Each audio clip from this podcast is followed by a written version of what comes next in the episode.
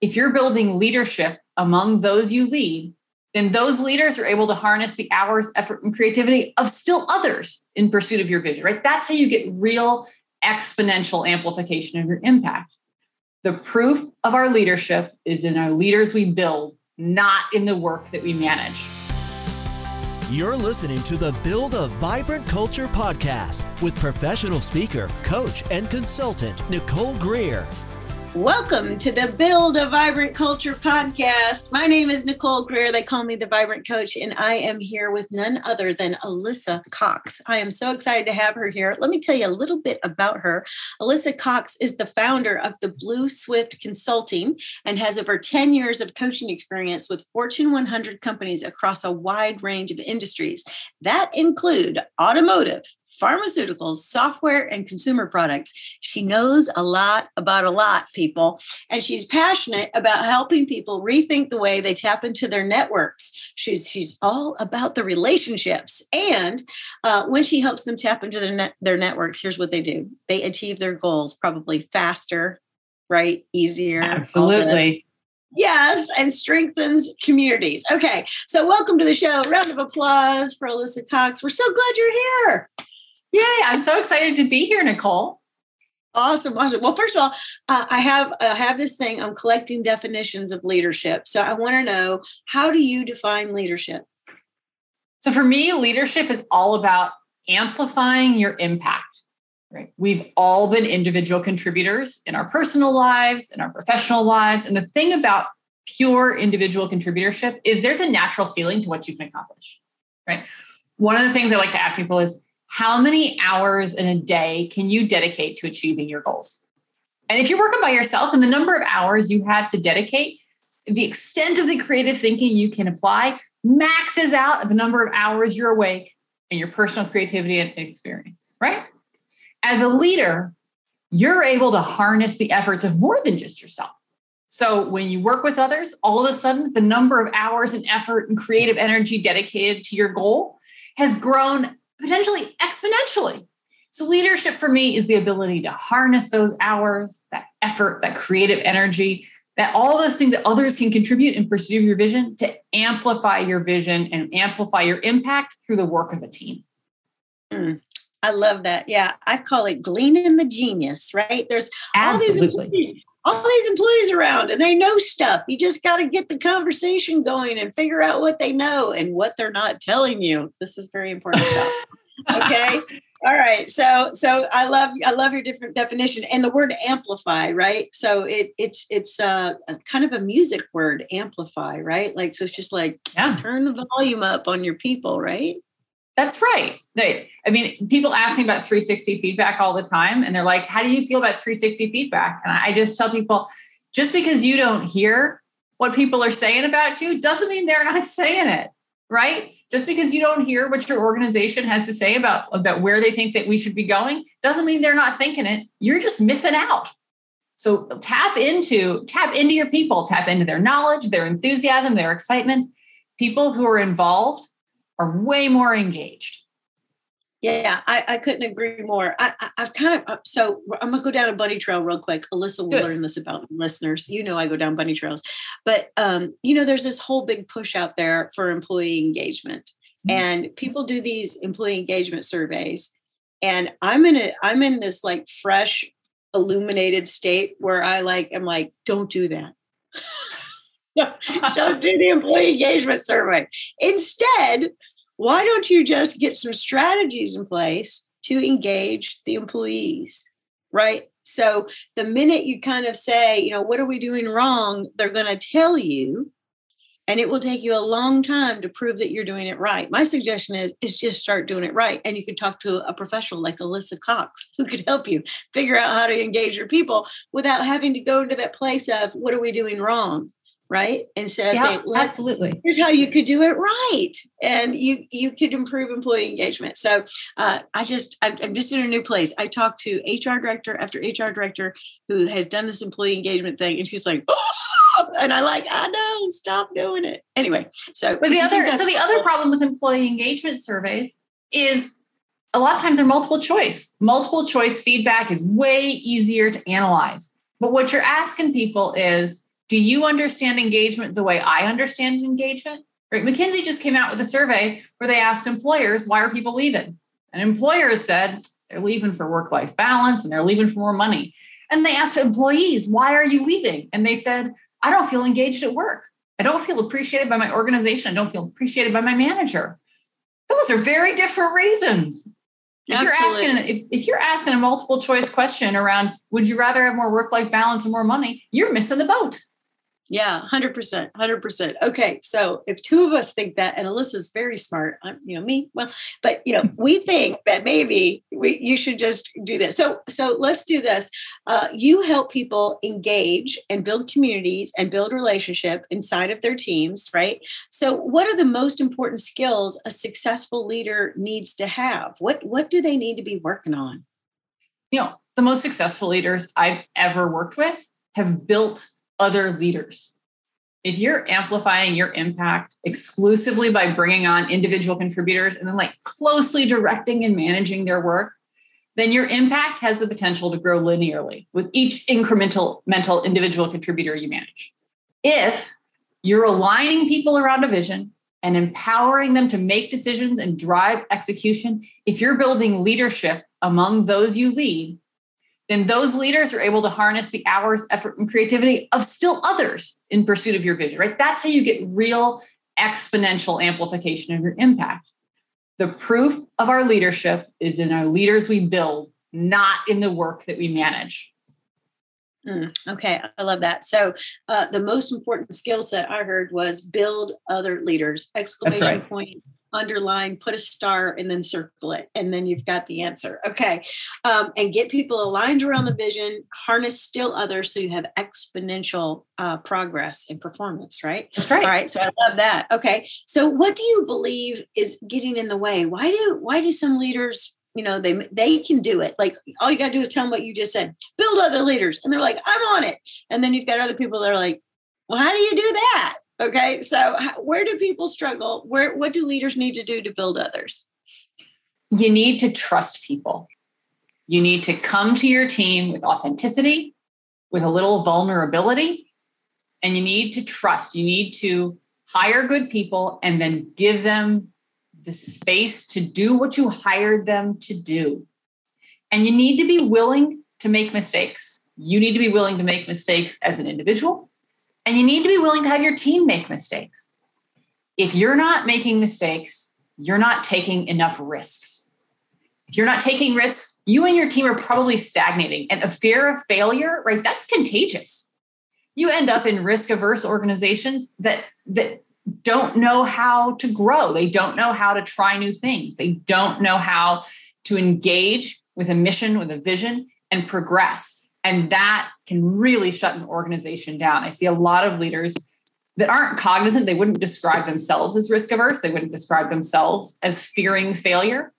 But when it comes time to identifying and acknowledging things that didn't go right, they really struggle with opening themselves up to, to criticism and opening themselves up to that kind of critique.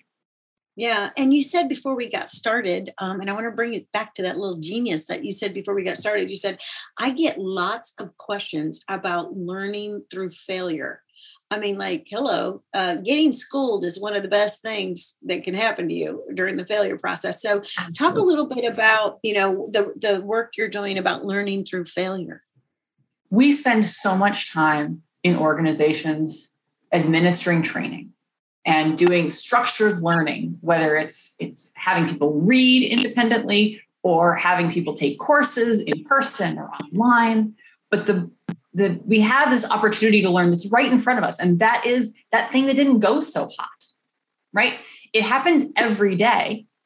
If we build the muscle to identify things that didn't go so hot think critically about why and then take proactive change to prevent it from happening in the future then we have the ability to, to achieve much more than we achieve today. More importantly, we have the ability to not repeat the mistakes that we've made in the past.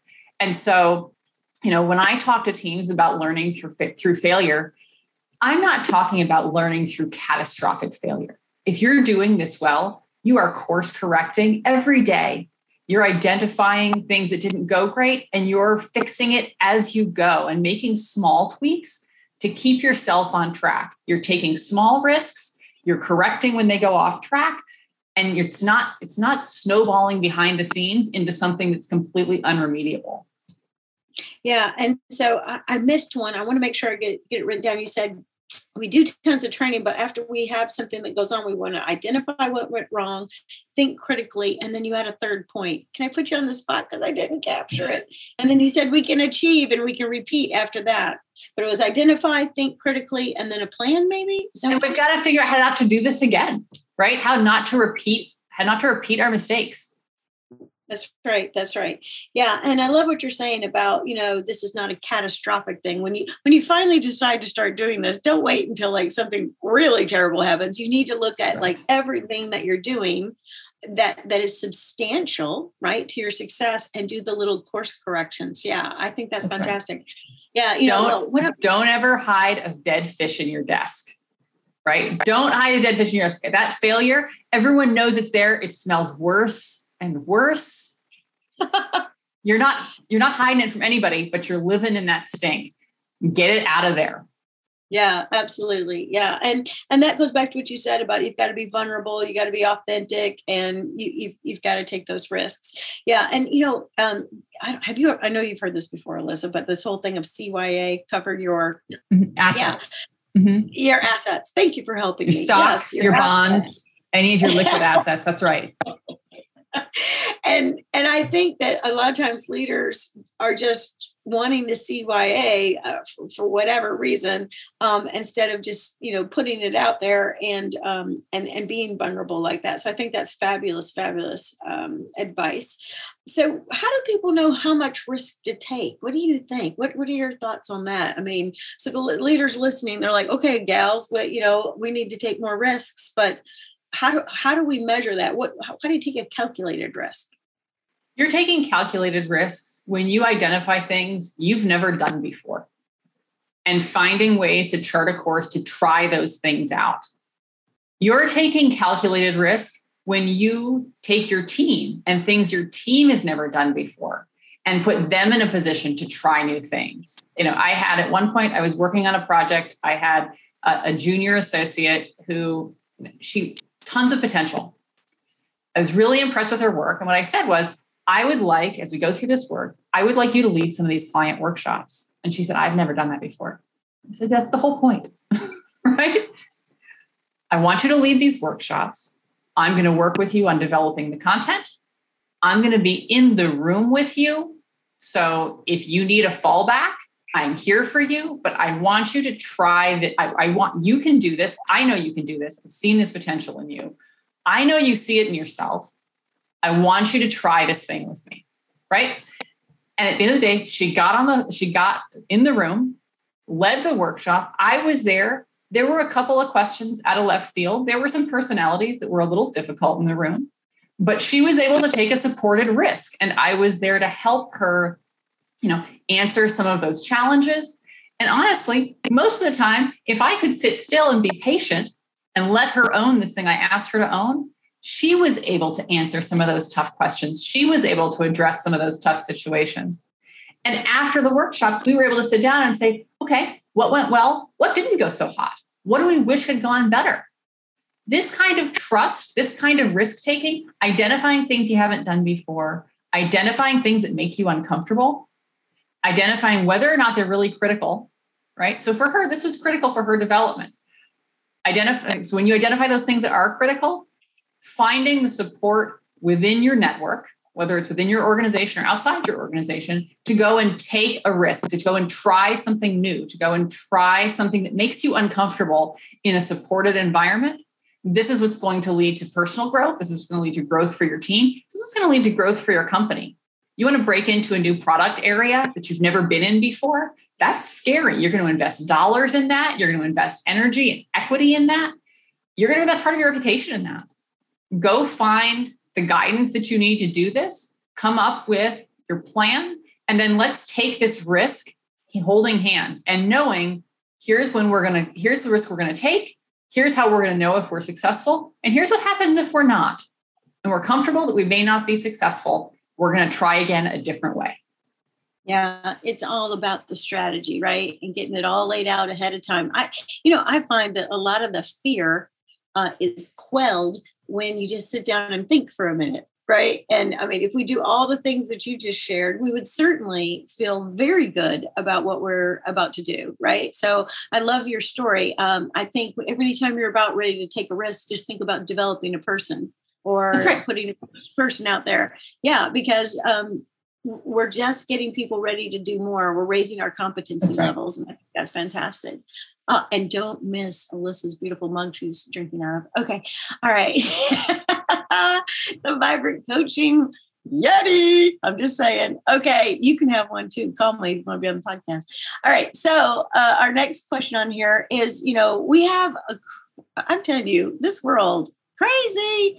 Uh, we had the we had the COVID um, I'm officially declaring COVID almost over. Okay. So everybody like, you and everybody else for the last two years, Nicole, it's a dangerous position to take. I don't know. Let's let's declare ourselves um, back, get, getting back in the game here, um, and then we've got you know crazy Russians on the loose. We've got lots of things going on in this world.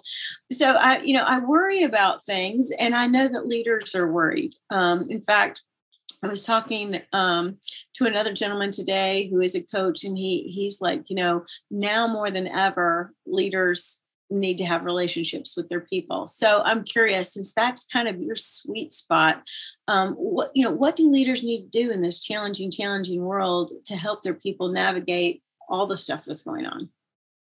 I think it's really important today to meet people where they are. You know, really for the last two years, a lot of us have been holding our breath you know, hoping that we were going to wake up and a return to normalcy was like right around the corner. And normalcy isn't like normalcy is what we were doing two, three years ago, but the world's moved on, right? I posted a candid photo of myself on LinkedIn a couple of weeks ago, and I got a call from my mother letting me know that she thought that was unprofessional and inappropriate for the platform. Right. And you know, I love one, mother on LinkedIn. That's amazing. Well, what's your what's your mom do? She's on LinkedIn. She just uh, she. I mean, she is. She, we. She was a small business owner. Um, now she's managing a number of properties that she and my dad run. Um, but you know she had a long career with at&t and then a career in the nautical mapping industry. Uh, so very yeah. accomplished woman. I i look to her for a lot.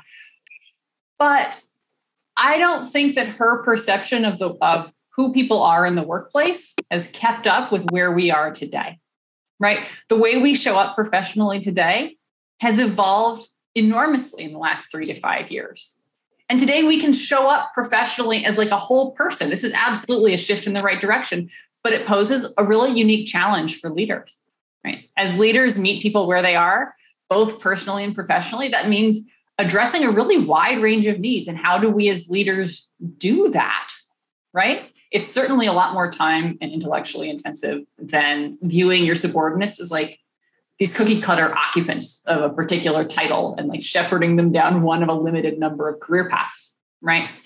And so when we expect transparency, authentic, authenticity, and vulnerability and personal investment from our leaders, that's because that's what it takes to meet people where they are as individuals. And that's that's really hard. So that's that's one of the biggest challenges that I see and sort of a real mind shift for leaders that I see in the marketplace today. Yeah. And so when you say meet people where they are, can you do a little deeper dive in there? So yeah.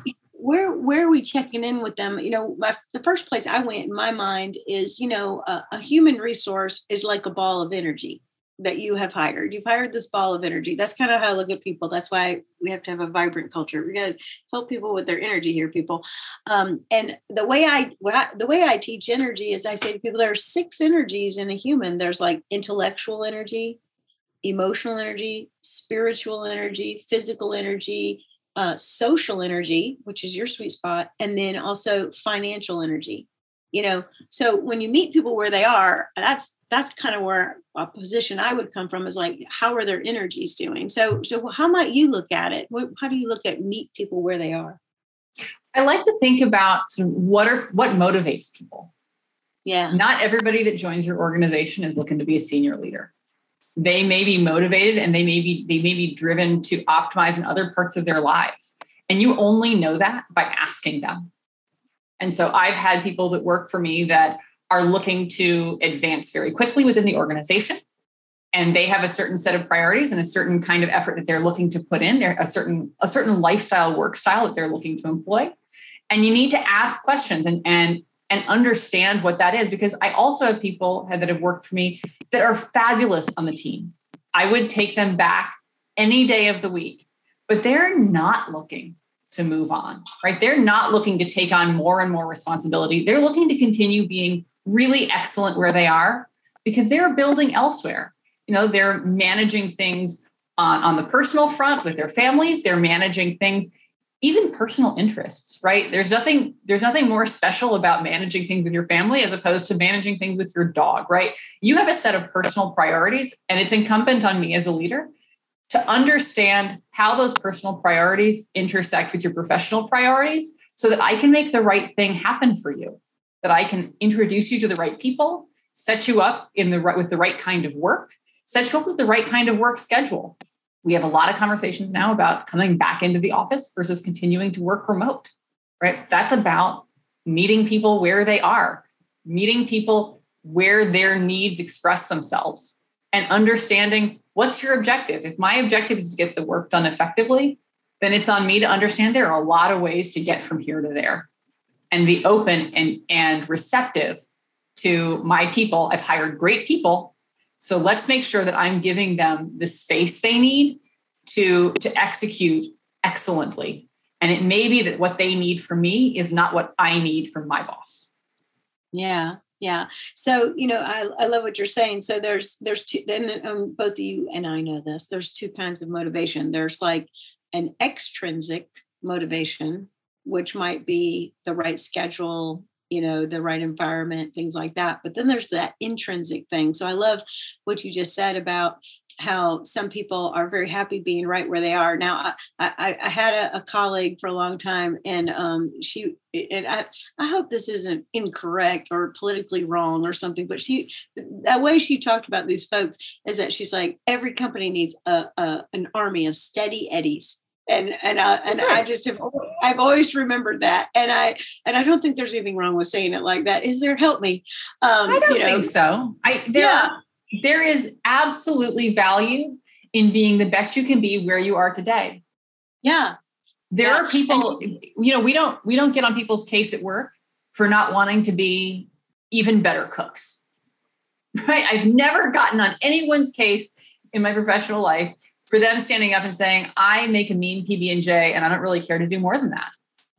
Why all of a sudden have we valorized the work environment? If you're if you're in the right position and you're making a mean PB and J in that position, and that's the scope of the position, if that's what you want, there's there's no reason not to not to support that decision. Right. So sometimes steady eddies might want to take on like a little project or something. And um, they would just add that into kind of their regular job. They still i think want to experience growth um, and you know would might want to make a PB and J that has you know uh, might be like an Elvis version. I don't know, like banana or something, whatever. You know that whole Elvis thing. But you know, here's the thing: we we, we can't do it unless we sit down and we talk to them. That's right. Um, so uh, I tell leaders all the time to have a one on one, and it trips them up because they're like, "Well, what do we do?" What we're going to talk about. so, if you were going to instruct a leader about how to have a one-on-one, well, how would you set them up? Because you've got serious coaching skills. I'd love to hear what you think. It's setting the meeting and getting and sitting down one-on-one, but it's also about listening. It's not yes. enough just to get two people in a room and ask somebody, well, what is it that you want? Have you created an environment where somebody can be honest about what they want? And so it's about learning about who your people are. It's about asking questions. It's about coming in as a listener and then demonstrating that those answers have validity, that your answers don't have to be my answers because we're not talking about my career. We're talking about your career. So tell me what you want, and then let's figure out how to get you what you want. When you bring that message in a genuine way, people hear you and they open up and they help you understand what it is they need. And those are the people that are going to go to bat for you every single time because you may ask a little something from them, but they've been asking things from you and you've been delivering for them. And they're engaged in the work, they're engaged in the interaction, and they know that the right thing is going to happen for them because they've got you in their corner. Yeah, absolutely. Yeah. And I, I, would say to all the listeners that um, a little book that I've had kind of on the shelf for a long time, recommended to leaders for a long time, is this book by Matthew Kelly called The Dream Manager. And as you're speaking, I'm like, oh, that's the dream manager, you know, where you sit down and that's what you do. You help people figure out what what they want to be or how or the how they want life to be. And and you can talk to people about their personal lives. You know, you know that old thing, Alyssa, where people say, you ask them a question, they're like, You mean my personal life or my professional life? I always have to remind people it's only one big fat life. And and so, you know, as as we work with people over a long period of time, we get to know them and their families and different things like that.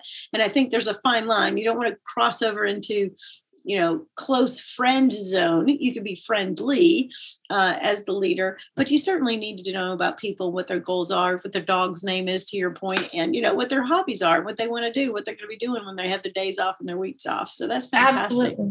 And if that doesn't come naturally to you, just write that nonsense down. People are going to tell you what their spouse's names are, or what their kids' names are, or what their dog's names are. Just write the names down. Keep a file if you've got to keep a file. Nobody cares how you get there. You ever go to the doctor, your general physician, and or your general practitioner, and they say, "Oh, I how how are Bob and Susie doing?" And you're like, "Oh, you remember me?" They don't remember you.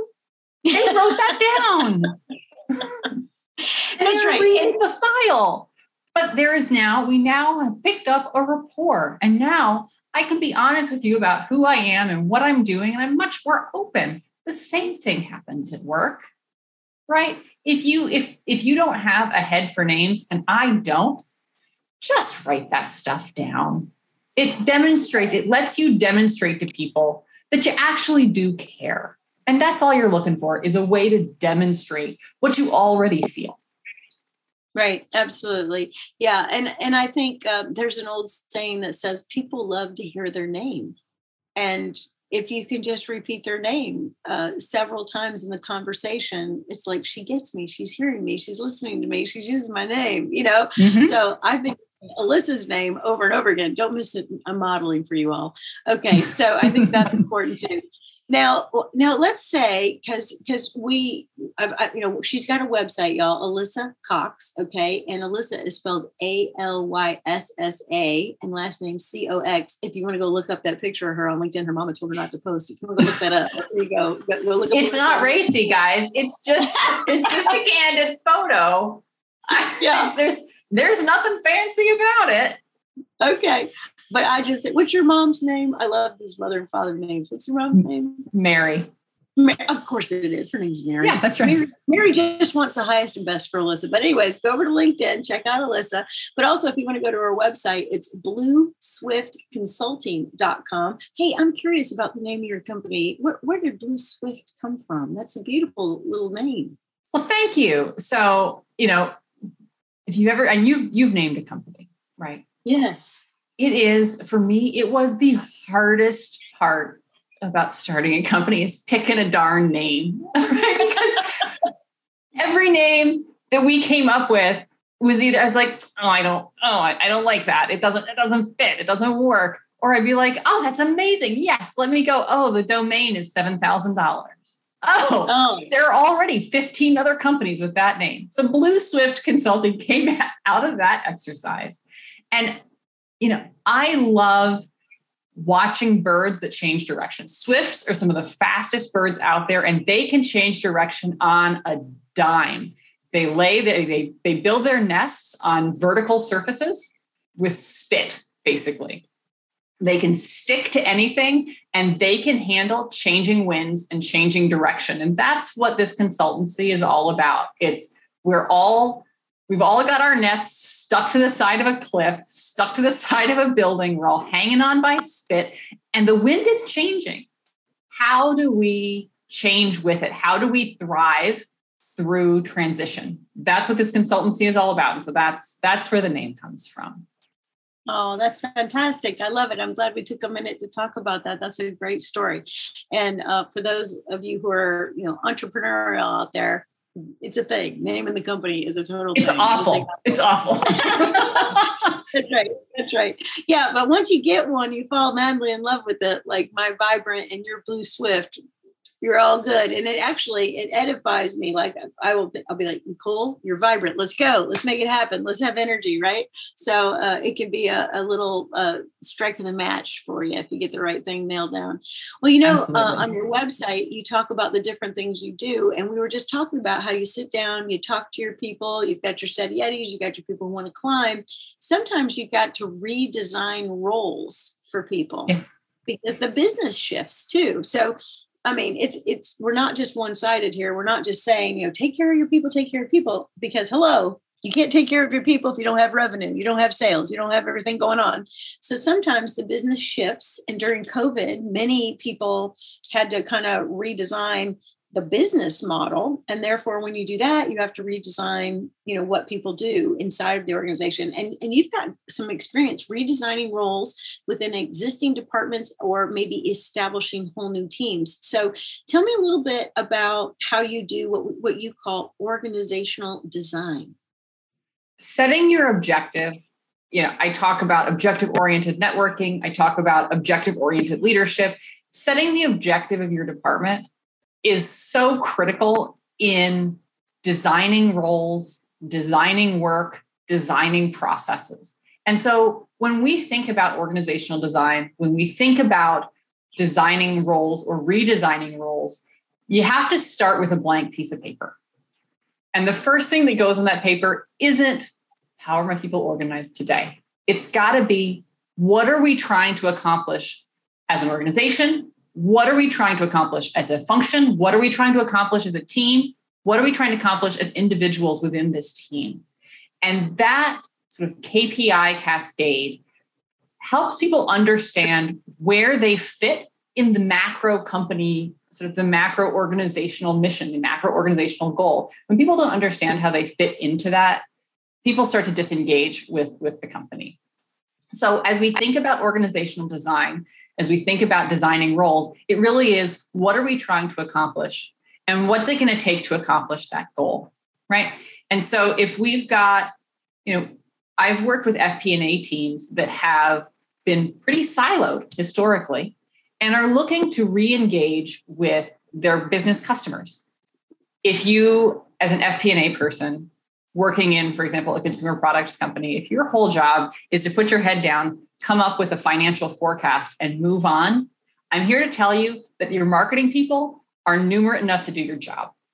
The only way you can find, the only way you can add value is by partnering with those internal customers. And so as we think about the way you design that your organization, what are the what's the value you're looking to bring to your customers? What's the value you're looking to bring to the organization? And let's think about how we design roles that allow you to do that, right? How we design responsibilities and sets of responsibilities that allow you to do that, and how we design the organization. So there's a progression.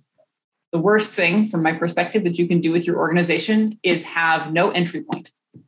People need to be able to grow within your organization. And if your entire organization is made up of people who've been, if the only way to enter your organization is to have 15 years of experience, you're going to have a hard time recruiting. So figure out how you're going to serve your customers, how you're going to grow with how you're going to grow people within the organization and how that organization fits into the the broader mission that we have as a company.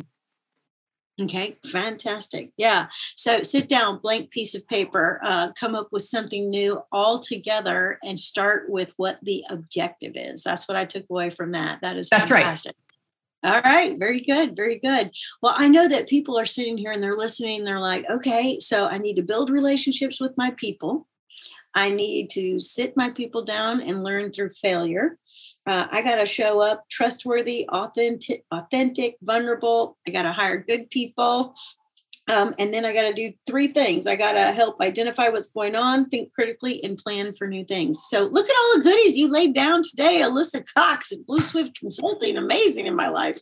For free, guys. These are freebies. I'm just giving this stuff away. fantastic. Yeah.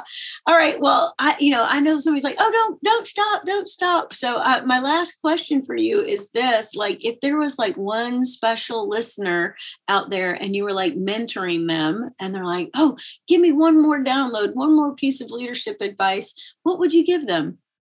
So, when I was first promoted to a management position, one of my senior leaders in the department, he pulled me aside and said that I needed to decide what my leadership style and my leadership values were. That you can let your style and values develop organically, but you might wake up in the morning and discover you don't actually like your leadership brand that you've built. And once you've built that brand, it can be very hard to change. So, my mm-hmm. advice is be intentional about your leadership style and values. Right. And that, that was critical advice means advice I share with all of my teams, whether they're in a formal position to lead people or not, because again, leadership happens laterally too. But be intentional about your values as a leader and how you want to lead your teams. Oh, I love that. Yeah. And so uh, personal brand is huge uh, and, and, and your leadership style, what you're going to pick, what you're going to be known for. I just, that's so crazy that you said that because just this morning I did a program uh, for farm credit up in Maryland and it was virtual. And we talked all about leadership presence, right? Like figure it out now while you're a customer service rep. Yeah, that's right. Like don't wake up, be the CEO one day and say, Oh, I didn't know people didn't like that about me. you know, because I mean, it, it, you've got to be so intentional, just as intentional as you are about the next sales process or marketing campaign or operations change, new software. You got to be intentional about that leadership brand. I think that is an awesome nugget to end with. That's fantastic. All right. So, everybody, I am so delighted that you got to hang out with me and Alyssa Cox. She is the founder of Blue Swift Consulting. Let me tell you where you can find her at blueswiftconsulting.com. She's got a whole thing in there where you can go in and put your name and she'll call you. And then also you can find her on LinkedIn and it's Alyssa Cox. I'll spell it for you. A L Y S S A, last name Cox, C O X. And she's on LinkedIn. And definitely, I'm going right as soon as I hang up with her, I'm gonna go check out that picture. Her mother didn't like Mary, like, but it's, fun. it's just and fun. like the picture fun. and make a comment, and I will respond to your comment. This is how LinkedIn works. But yeah, look That's, at that picture.